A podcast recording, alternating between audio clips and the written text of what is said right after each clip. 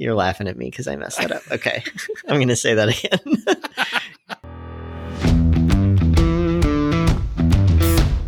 Welcome to Startup to Last, a podcast about building profitable software businesses that are meant to last.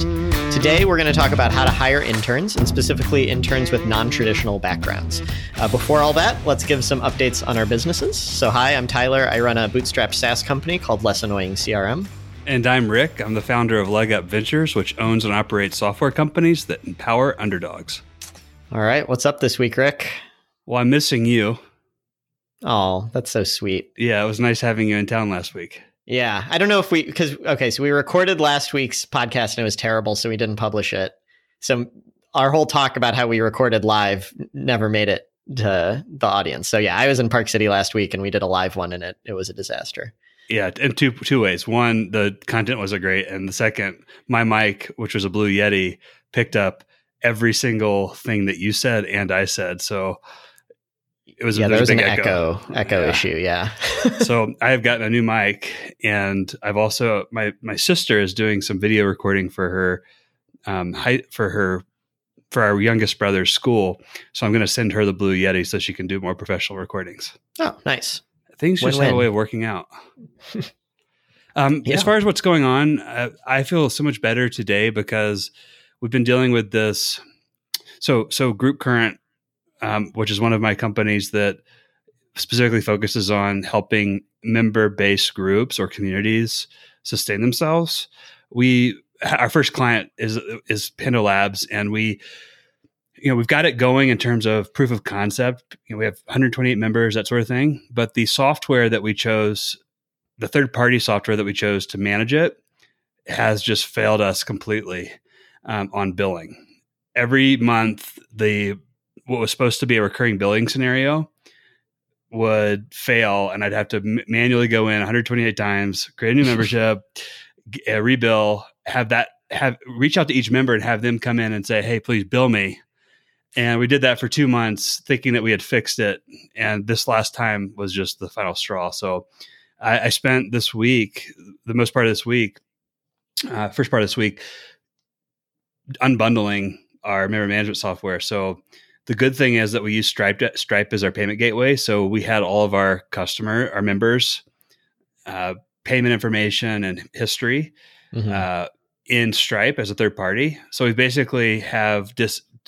We're using Stripe now for subscriptions um, and bill and billing and, and, invoices as opposed to the member management software for that. So we have a hybrid now where Stripe is our billing that works beautifully. I'm amazed with Stripe. Yeah, and and we have this this uh, TidyHQ is the name of the software, and I like I really like the founder, so I don't want to talk too badly. I just think our use case, excuse me, our use case just didn't work. Um, yeah, but are you re- so there's the billing side, and then the idea is when the members of this community pay, they get access to whatever the website and stuff. Is everything except the billing working for you? No, but it's good enough. Yeah. So right now we have the onboarding workflow and the private member pages and the login still going through the Tidy HQ platform. Mm-hmm. But we do expect to move off of that to some hopefully m- custom built code engineered by yours truly.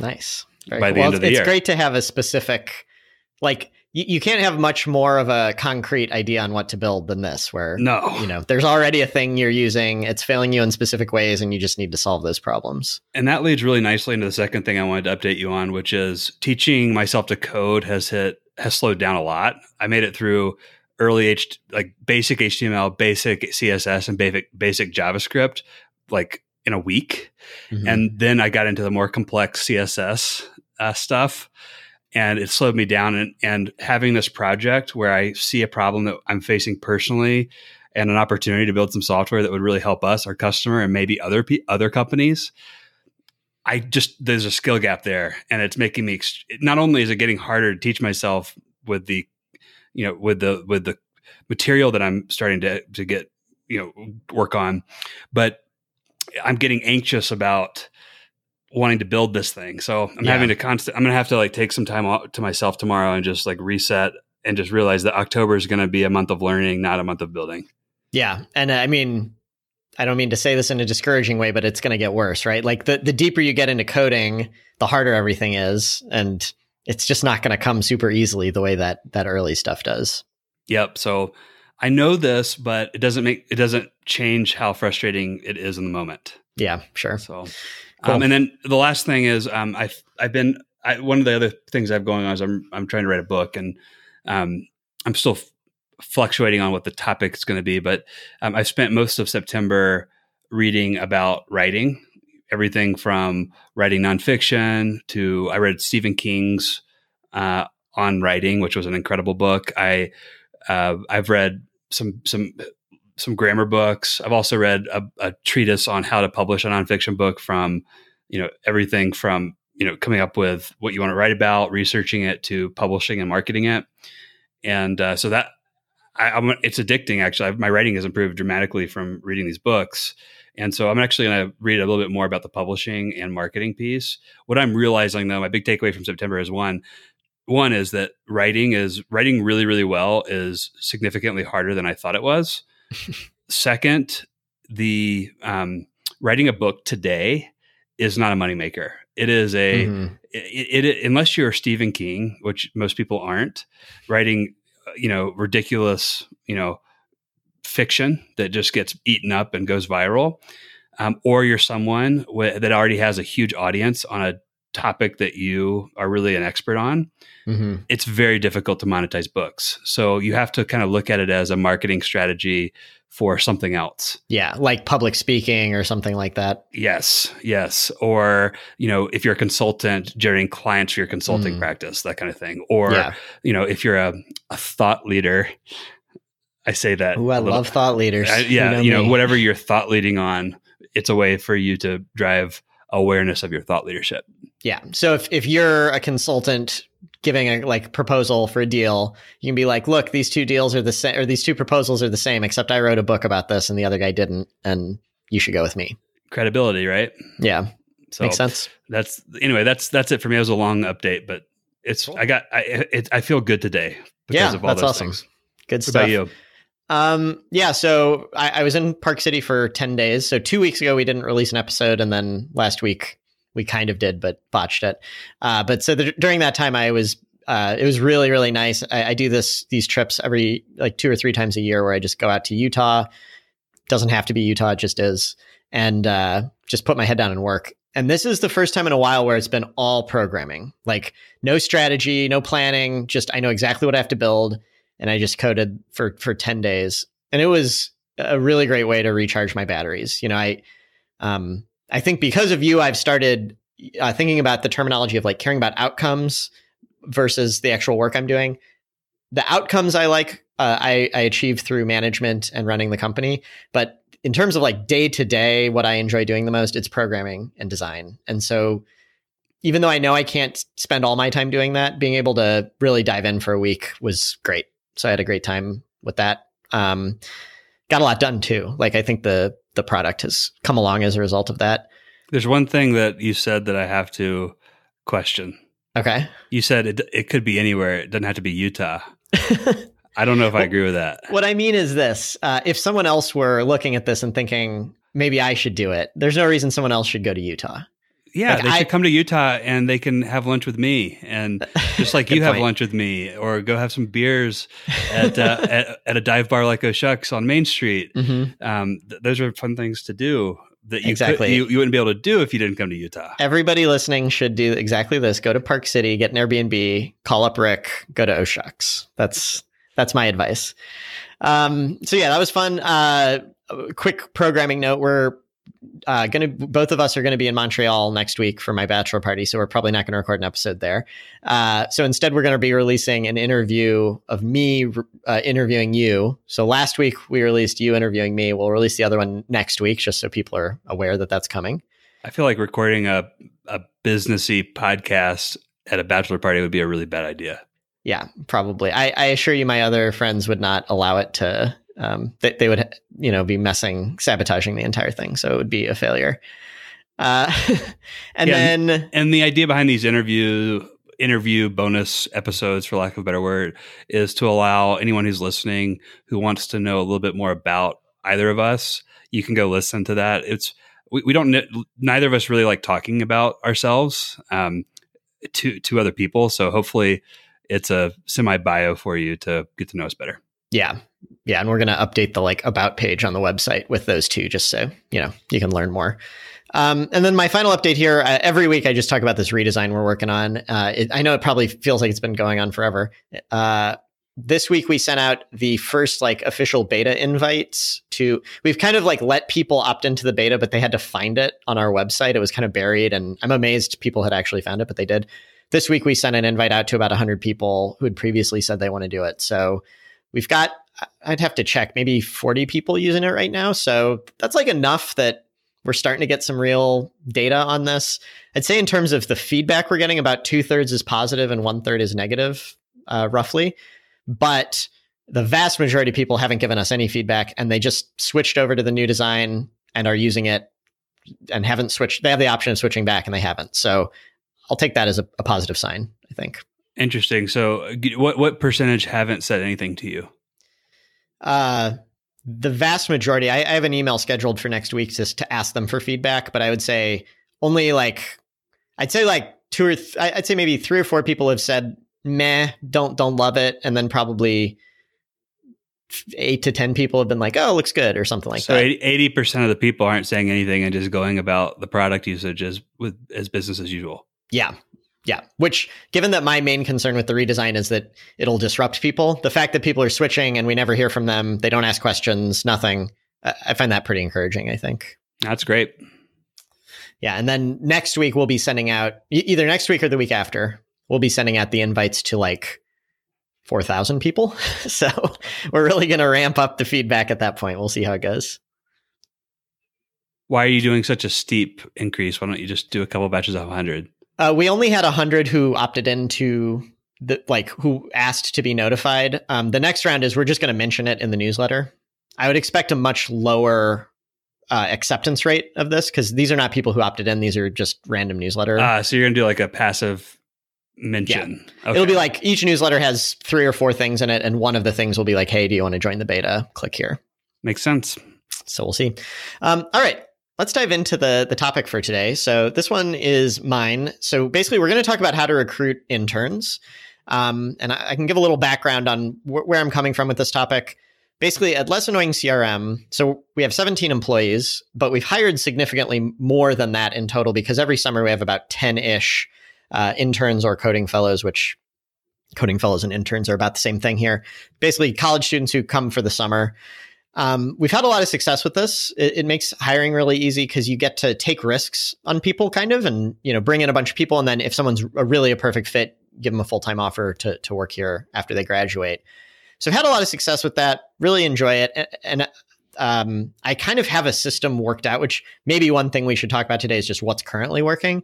The problem is um, the only model we've been able to come up with for uh, consistently hiring interns is to go to kind of like elite, expensive private university type places. Like Rick, you went to Duke, I went to WashU. That type of place has like an intern culture. Students are planning on applying for these. It's expected. Other uh, universities in the area don't have that culture, and we've had we've struggled to get students interested in it, which is kind of counterintuitive because they're schools where like you know the fact that they're paid internships and it's a really great opportunity you'd think it'd be even more appealing to someone who's not going to like as top tier of a school. But the reality is we really struggle to get anyone from those other schools even to apply. What so are they the doing result, sorry what are they doing instead? Yeah it's uh it's a combination of things. Part of it is uh, at a lot of these schools people aren't full-time students as much and so they're not off for the summer in the same way. So that's one challenge. And then the other thing is i think um, if you're going to a $60,000 a year private university, probably you come from wealth and probably you kind of have options and you're like, I'm going to dabble and try different things and see what, where my life takes me. If you're going to like, for example, the local public university, UMSL, University of Missouri St. Louis, still a good school, but if you go there, probably you're like, I need a job out of this. And you're majoring in whatever you're majoring in, and you're not looking for random other opportunities that aren't specifically in your field. Sorry, I interrupted you when you were describing the problem. Um, I'll let you finish that.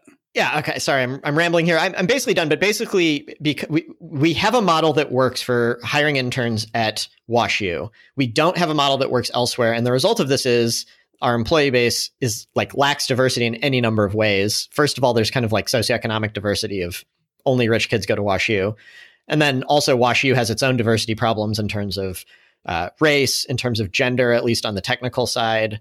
So we're not getting a very diverse applicant pool because of the way we're recruiting interns. So I'm interested in discussing how can we go out and attract interns from other universities that maybe don't have that strong of an intern culture. Got it. So diversify your interns.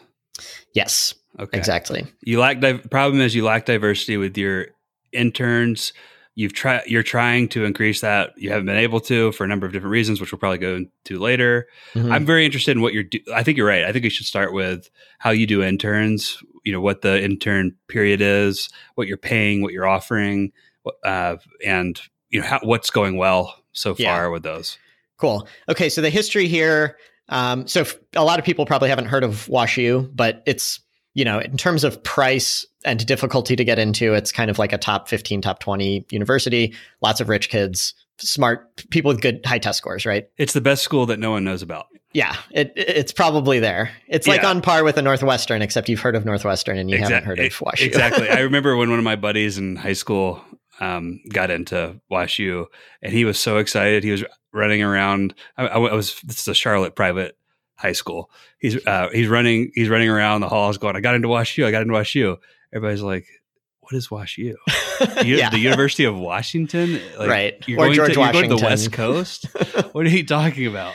Yeah. So no one's heard of it, but it's it's a, a pretty good school, which comes with all the downsides of good schools. So what we've I did what every first time entrepreneur does, which is the first time I had to hire people, I was like, I don't know. I'm gonna go back to the the school I went to and like I already know people there and I'm going to start recruiting. And it was pretty easy. Basically, we posted on there. There's like a, every university has a free job board. Any any employer can sign up and post there. We went to the career fair. People walk by, we grab them and say, "Hey, do you want to do this thing?" Um, that was basically it to start with. Since then, we've increased our presence at WashU quite a bit. We partner with a few student groups. Before we go, before you go into how you're marketing and mm-hmm. uh, recruiting interns, can you step mm-hmm. back? I don't really understand what your intern offering is. Okay. Is it a is it a one is is it a once a year type thing? Is it a full time job? Is it paid, unpaid? Do you have different types of internships, different time periods, those kinds of things? Right. Good question. So uh, thus far, we've always done it during the summer. I think we'd be willing to adjust that to if if that affects kind of the diversity and other schools type of thing. But we've so far only done it for the summer. We have three main internships we hire for. Uh, one is CRM coach internship, uh, which is basically the customer facing side of the business. It's most like customer service. So one of the challenges I may talk about, no one majors in customer service, uh, which is tough. Another one is like a software engineering internship, just a more traditional computer science major type of thing. And then the third one is the coding fellowship, where we teach people to code. Um, so people who primarily don't know how to code or barely do come in and they don't work for us. They just, we teach them how to code. So, sorry, what's the difference between the second and the third one? The second is like uh, a computer science major who already is knows what they're doing, and they come in and work for the company. Like we give them, oh, we need this feature, go build it, that type of thing. The, the coding fellowship is you know, a psych major who has no clue how to code and they come in and they never do any work for us. And do you pay them? Yes. So we've increased these b- both of these this year. So interns get 3000 a month starting next summer.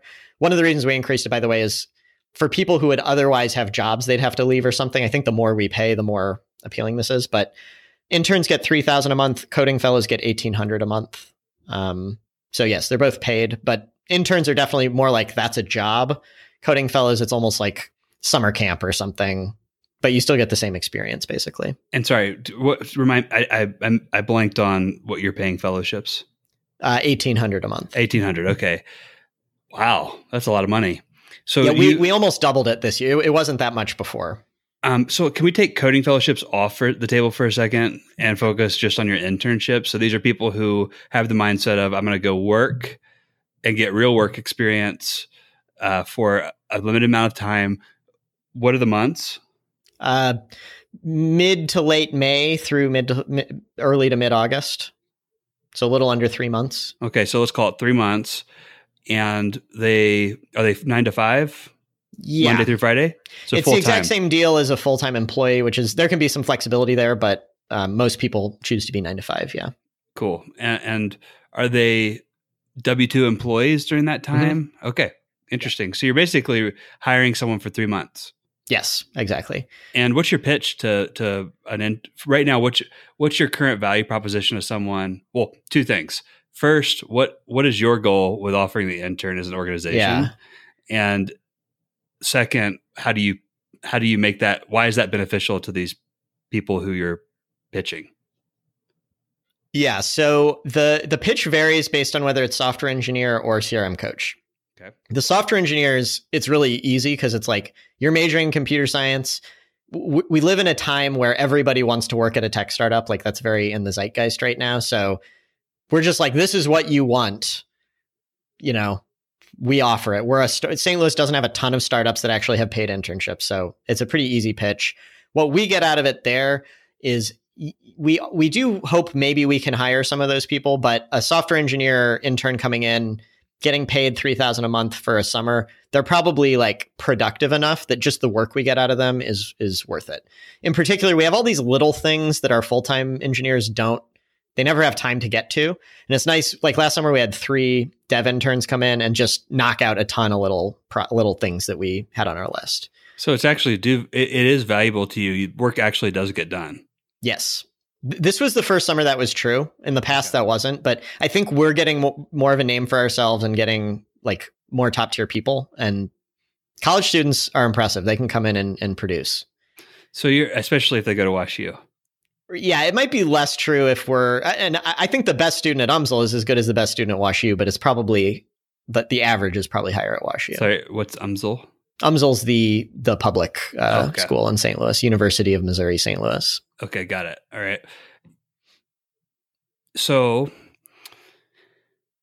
uh, you've got a internship program that works for uh, pri- for for well, pri- privilege. Yeah, for privilege. And I would actually say I'm less interested in how to hire the devs. The CRM coaches is like if I could get my wish and get one of these to really start working somewhere else, it would be CRM coaching. Um, and that's a ha- harder one because they're not already looking for this internship.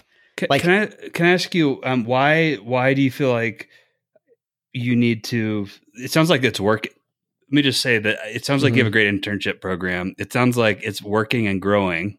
Mm-hmm. Why do you? Why don't? Why aren't you just continuing to grow within Wash Wash WashU and tap that out before you worry about diversifying? Um. Well, I mean, I I guess it depends on what you mean by tap that out. Like we it's because diversity in and of itself is a goal here. Um, so, for example, we have I'd say the company right now is maybe half WashU, half non WashU grads. The people who aren't from WashU have like I don't want to say complained. They're not like being malcontents, but they've basically said like when you come in here, it is a WashU culture and it's not very welcoming. Um, what does that and mean? Also, it like you know you're sitting at lunch and everyone's like, "Oh, can you believe what Chancellor Wrighton did?" and like nobody else knows who Chancellor Wrighton is. Um, who, who, the heck is Chancellor? He's actually whatever. not the Chancellor anymore at okay. WashU, but he was. So I don't know who the new one is. But the, the point is, like, there's kind of it, it almost feels like an extension of like I graduated and I'm now I'm just going to like the WashU postgraduate experience at Less Annoying, which is not very welcoming for other people. We don't want a culture that excludes people. We also there's just an elitism thing. There, there's all kinds of reasons why diversity I think is desirable in its own right. So the internship is work. The internship that you offer is working in terms of attracting talent, yes. and it's growing every year, and you're actually becoming a, a return on investment in terms of money versus what work getting done, um, which wasn't true in the past. But it's failing on bringing in non-private school privileged people. Yeah. Okay. And that's especially true on the CRM coaching side versus the software engineering side. Why, why is that, you think? I think it's because, um, back to that thing I said earlier, if you're going to a school that's not full of rich kids, you're thinking, I need to get a job out of this. A lot of people, like a good job is programming. People know that. Um, the, the people who are the best fit for CRM coaches are like English majors and women and gender studies majors. And, you know, these types of majors that are really popular at expensive private liberal arts schools and not as common if you're like, you wouldn't go to a community college and major in English as much, probably. So it's it's kind of even more of a privilege to be like I'm just this amazing writer with no other practical skills basically.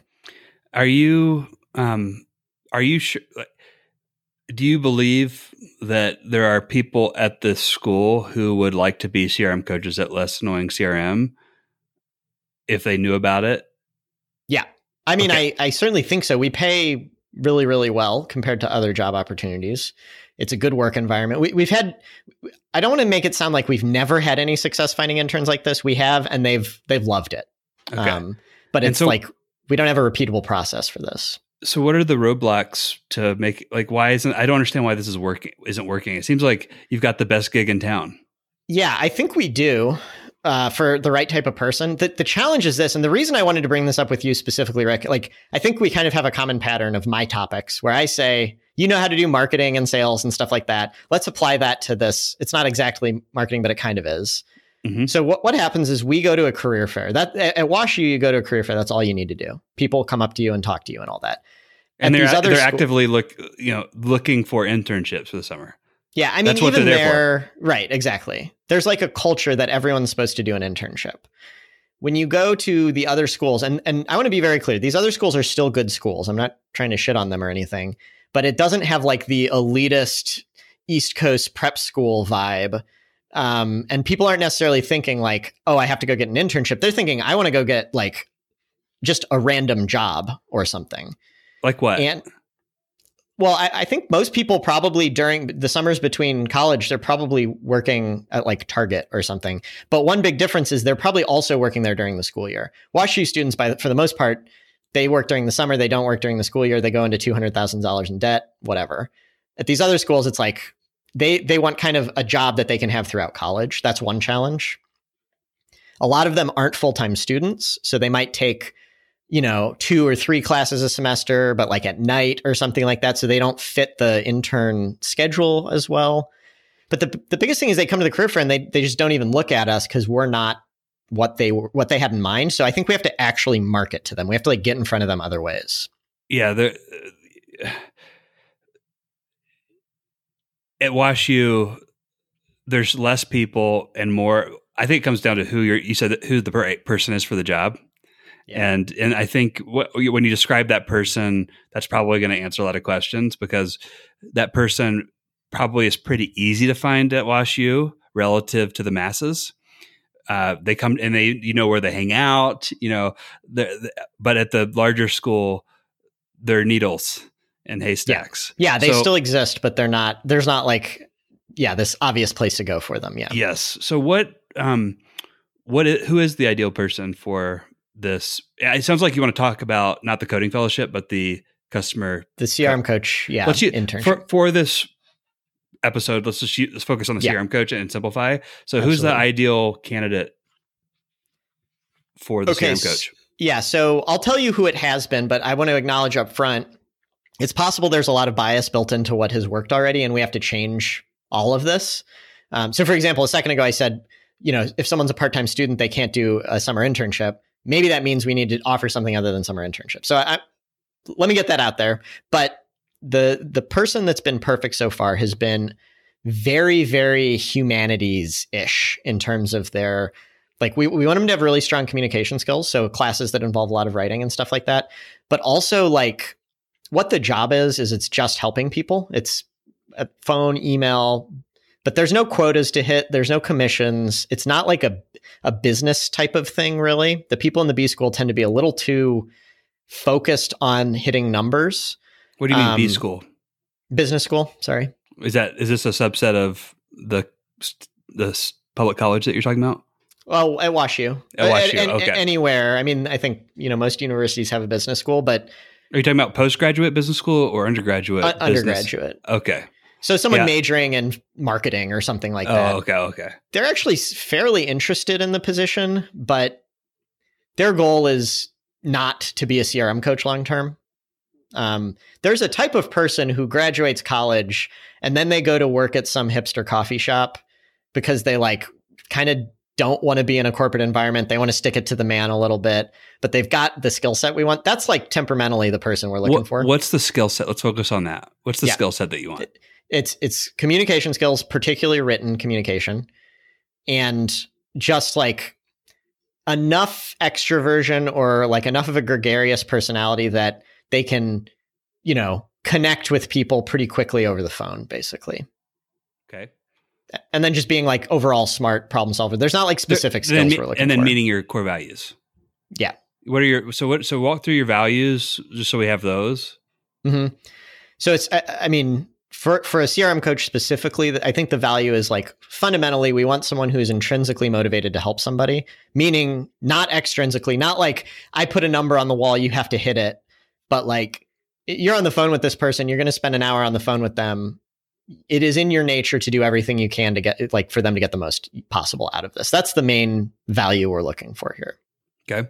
What um what have you done to try to find these people at public schools. Yeah. And I, sh- I should also say, like, two of the other schools we're trying to recruit at are Webster and SLU. They're not public, but they're also not like the elite level Wash U. But so you got SLU is what? SLU is St. Louis University. Okay. But that's Web- public, isn't it?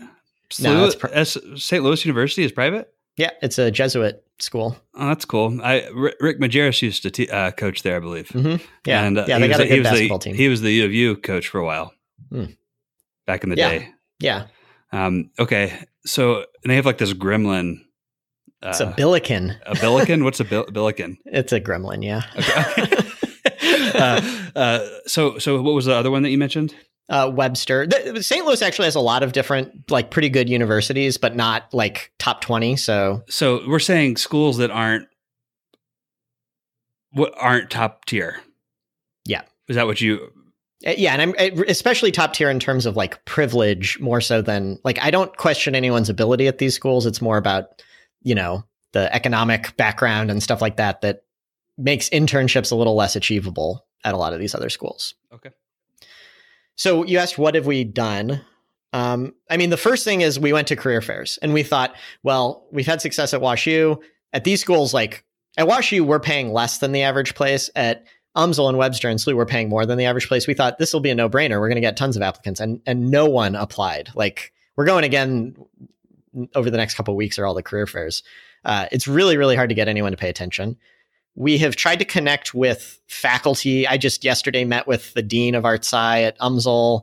Um, like Sorry, art, art, arts and science. Arts, arts and sciences, yeah. Okay. Do you not is Arts Sci not a anyway? That's what we call it.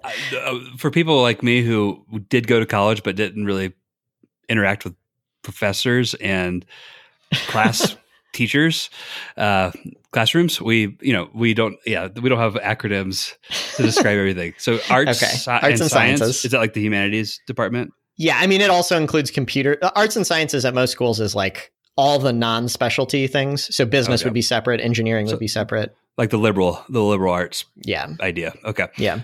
Cool. Um, but so we've tried to connect with the three main vectors. One we try to go to career fairs. Two we've tried to connect with professors. The reality is professors don't know their students. Like most there there are rare gems out there who do but for the most part they don't know anyone they're teaching. So and then, sad. I know it, we should i'd love to talk about education one day it's just yeah and they're they're all very like friendly and helpful by the way. And we, we've met a few professors that really have helped out. But for the most part they're like this seems great. Like what you're doing is great. Uh wish have, wish have, i wish i knew my students better so i could actually help them and help you. Yeah but i don't. um, right because i'm the, not really i don't really care about them because i'm there for other reasons. I yeah all right. That's how the system's set up. Yep. And then the third thing is student groups. And this we have this at WashU. There's one student group in particular, the Women in Computer Science group, that has been incredible. There's a really well run organization. They let us go and like give talks about here's how GitHub works, here's how to do a code interview, all that kind of stuff. And as a result, we get a ton of applicants from WashU through that student group. Um, we have tried to reach out to student groups at these other schools. The reality is, a, a lot of students aren't very motivated and B, there's like this huge trust issue where once there's a success story, once someone has gone through it and been like, I got paid well, I learned a lot, it was a great experience, then we're in. But how do you get in the first place? That's the question. Mm-hmm. Yeah. So, well, it sounds like you just need to go more aggressively recruit. What did you do at WashU when you first started? How did you find those people? We just went to the career fair and it, it blossomed from there. But, but you are a success story from WashU, so you already have that. Yeah, we had the um, network already.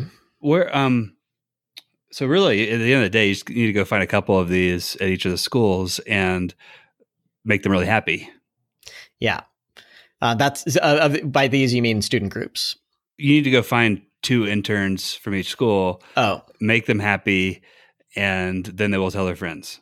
So you really aren't. You shouldn't be targeting seniors. Agreed. Um, I, I, will say the vir- the virality hasn't been as even at WashU hasn't been as great as we'd hoped. Like mm. It, it helps build trust with institutions like the professors, the career center. They trust us more. But since the student body is constantly cycling in and out, we we hoped it would just kind of naturally spread, and that hasn't exactly happened. It gets easier each year, but it hasn't really like taken a life of its own. sounds like you really need to get to know the students and find out where your ideal people hang because uh, it's not it's not the career fair.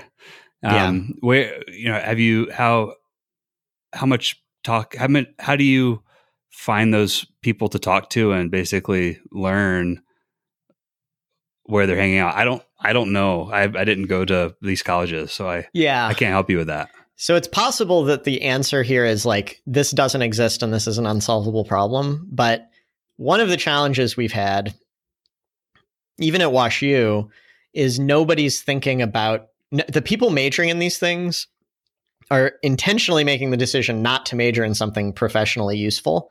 Uh, like that's if you ma- if you go and major in English in this day and age, you go two hundred thousand dollars into debt to major in English. You're effectively saying like, I choose not to be a part of the system, right?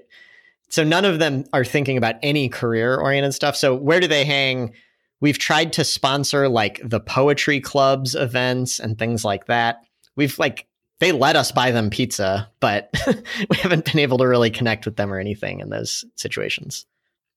Yeah, I mean, I ha, have you have you gotten the right person to talk to you and say no to the intern because of specific objections, or is this truly f- have getting to the point where you're talking to the people? It's getting to that point, yeah. yeah, because you don't know if like, the inter- you don't know if the internship is the problem yet because you aren't getting. I don't think it is. Okay, I don't think it everyone, is either. Everyone who's done it, I think, has has walked away really happy. And we do have these random people. So, like I mentioned, Webster. That's one of the universities here. We had one person that we met through like weird, unreproducible circumstances. She came and did it. She loved it. She's our advocate now. She goes to Webster and ran a student group and tried, but even she can't get people to to pay attention to this.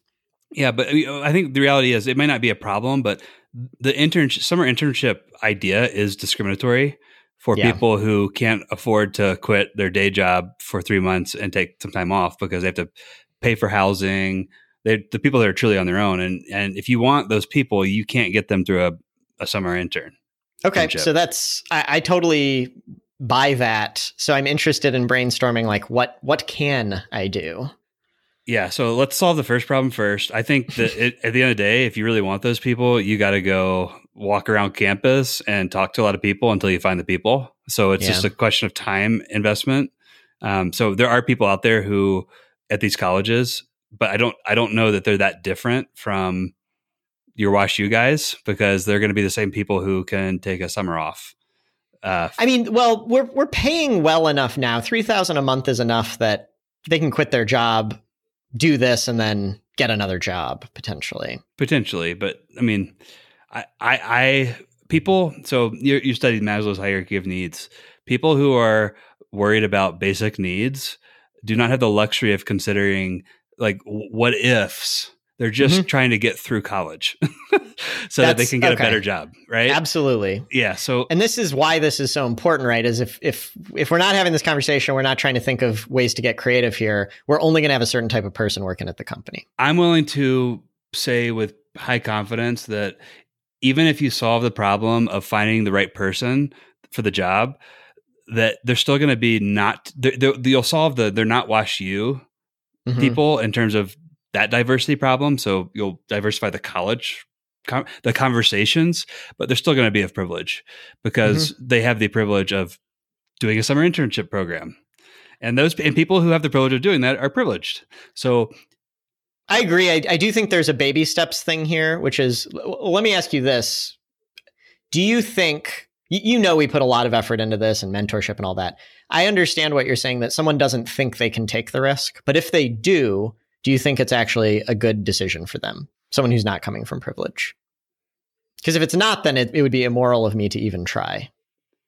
I don't know enough about this. So, so what what what is missing is true stories from people you've talked to yeah. that say, "Hey, I can't do this internship program because I, you know, I have a job that I've had for four years, and and it's literally paying for food, uh, tuition, whatever else. Plus, I have a kid. You know, I don't I don't know what the situation. There are no stories here, right? Yeah, we haven't heard that story. Yeah, but if that's the, I mean, you won't hear that story unless you go talk to people who aren't able to do internships.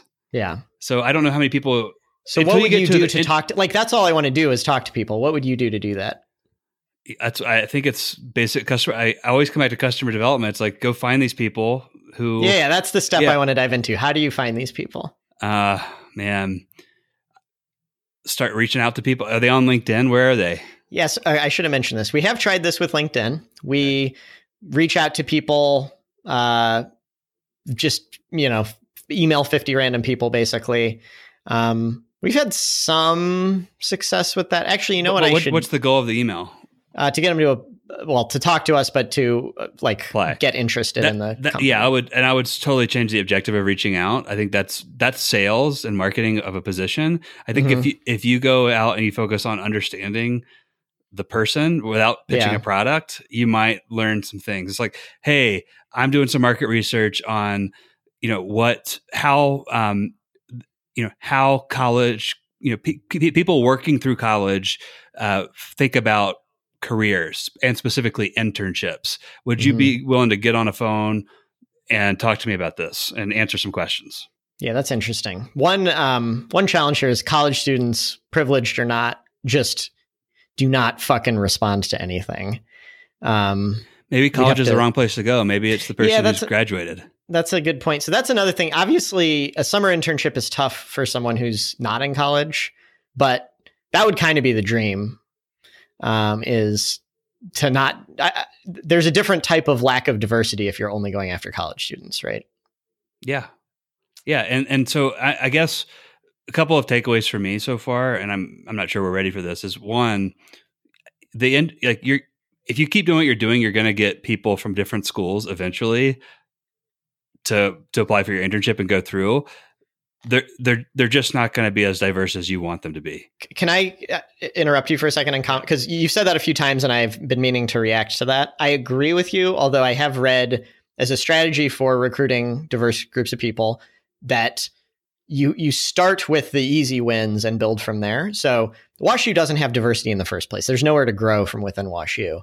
Um, but if you get the privileged students at UMSL, they might know other people at um like that's what I'm saying. It's better than nothing. And that's what and that's what I, that's what I'm assuming is if you keep doing what you're doing, going after the four schools, the three schools other than WashU that you mentioned, mm-hmm. you're eventually going to get your anchor Okay, and so you're saying that's maybe a good strategy. I think it's if you keep doing what you're doing with the career fairs and talking to the deans, eventually you're going to land your first intern, and that's going to lead over time to more, you know, diversity in colleges, but not diversity in privilege. Yeah. Okay. But then from there, maybe you can get to the to the people who have diversity and privilege. Yeah. Okay. Maybe. But I, I, mean, maybe an internship. So I, I, the other takeaway is if you really want to go get people who have who who aren't the people who can take internships, you got to offer something that's not an internship, and you got to probably look at them, go look uh, for them at post college. Yeah, maybe they didn't even go to college. Right. Um, do you we're at 45 minutes here. Maybe there should be a totally separate discussion but I, I, think that that's a very promising idea. I don't know what that thing would be. Like what do you offer?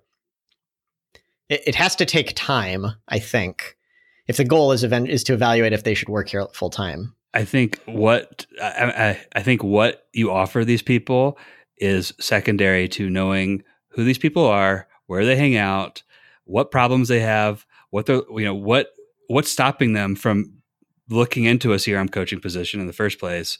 Until you find out where these people are and and understand what their constraints are, you can't really offer them anything. Well, I think I it's, know that for, for th- there's a big difference between a college student who could do an internship versus a full-time person with a job. And we get plenty of applicants not from WashU. When when we you know twice this year we've hired CRM coaches full-time. Mm-hmm. Neither of them came from WashU. I don't think we interviewed anyone that was particularly promising from WashU. So we, we do talk to those people. Um, the the reality is like at that point life has hit you in the face and you're like you know what a good job looks like. but they all also want full time jobs, right? They're not going to do an internship or whatever. Does that yeah. make sense? Well, I don't know if it was articulate could, there. Could, they do? Um, I mean, if you have these people, I see the predicament. It's it, you either have to prioritize getting diverse people or getting the right person for the job, and I think maybe the job itself is discriminatory. It's like people I, I read a, I don't I don't know if I've said this before on the podcast, but I read a quote from uh, what's his name? Uh, I think it was George who who wrote Animal Farm. Is it George Orwell? Yeah, yeah. He he said something like the the quality of you can tell the quality of someone's thinking by the writing. Mm-hmm. Something mm-hmm. you know, and um, writing is a you know really good writing is you don't see that a lot in people who haven't had right. it, privilege. It correlates with the quality of education. Yes, and so yeah. your job might, itself might be part of the problem. A full time that that has certainly occurred to me. Um, I think there's a lot of truth to that. At the same time, that I can't just be like, well, okay, nothing we can do. You know, there are people out there who don't come from privilege who are still great writers. Um, it's it's a matter of finding them. Yeah, but they're they're, they're it's likely that they've entered a they they may not have come from privilege, but they've entered a state of privilege. Yeah, some some some have. I, I do think that like the world is littered with kind of artist type people. Like once again, the stereotyping working in a coffee shop, but like have all the skills, but have decided not to sell out. Go to Starbucks and start recruiting Starbucks people. Like that. Yeah. That seems like a great strategy. Yeah. Um, but I got to say, I use the word privilege, and I hardly. I, I know it. I've, I've assigned a definition to it based on talking to you, hearing you use the word. So mm. I'm mm-hmm. assuming it means basically uh, I don't. I have my own definition for that, but I just want to put a disclaimer that I don't. I may not be using the word correctly. I mean, in context, I, I, certainly get what you're saying. Um, yeah, the, the struggle once again. I actually I think there are a lot of adults, like people out of college or who didn't go to college at all, who are in a good spot. The thing is, hiring it, that that doesn't go the intern route and we don't have to. So, so we've actually decided recently, our last few CRM coach hires, we didn't do internships first for this exact reason. We said if we do internships, we're only going to wa- end up hiring WashU students, and thankfully, like the last four people for this position we've hired aren't WashU students. But in a perfect world, it would be you get an intern because you can really evaluate people and make sure they're perfect, and then give them the offer yeah, that'd be an ideal world if everyone was was privileged and could take yeah, the summer I, off and do an internship. I so, said at the beginning, maybe the the answer here is there's no solution, but I, I figured do, it was. Do you worth. think? Do you think the, that's the answer? Is that the intern itself, internship Here's, itself? Uh, okay, I think that absolutely what you said is that like the job itself is. The, we're doing takeaways right now, right? Like, I, yeah, yeah, these sure, are your sure. takeaways. Yeah, the the job itself. I think every job to some extent is discriminatory.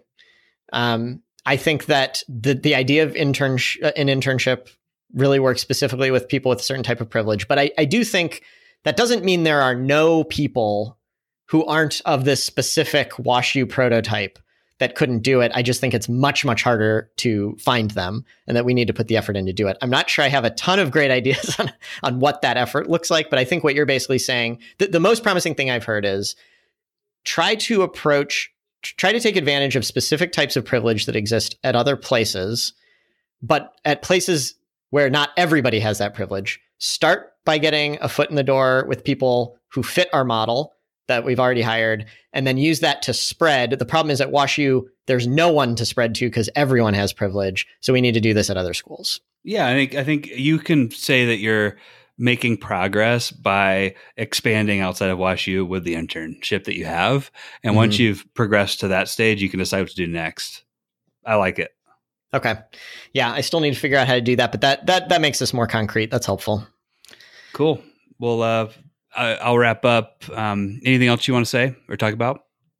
Um, I guess just if anyone's listening to this and like this sounds hard in a discouraging way, I'll start by saying this: the the, the model that I said works has worked for us. If you're not, if you've never hired an intern before, like go do that. It works really well. It's great. I don't mean to like shit all over it and make it sound depressingly difficult. It's just once things are working, uh, then you have to always look for the next challenge, and that's really what we were talking about here. So no one should get discouraged. Your challenge is lack of diversity in interns. How do I yeah. diversify my interns? So exactly. Good. Well, good luck with that. So, um, thank you for listening, everyone. You can join the conversation on this topic and review past topics by visiting startuptolast.com.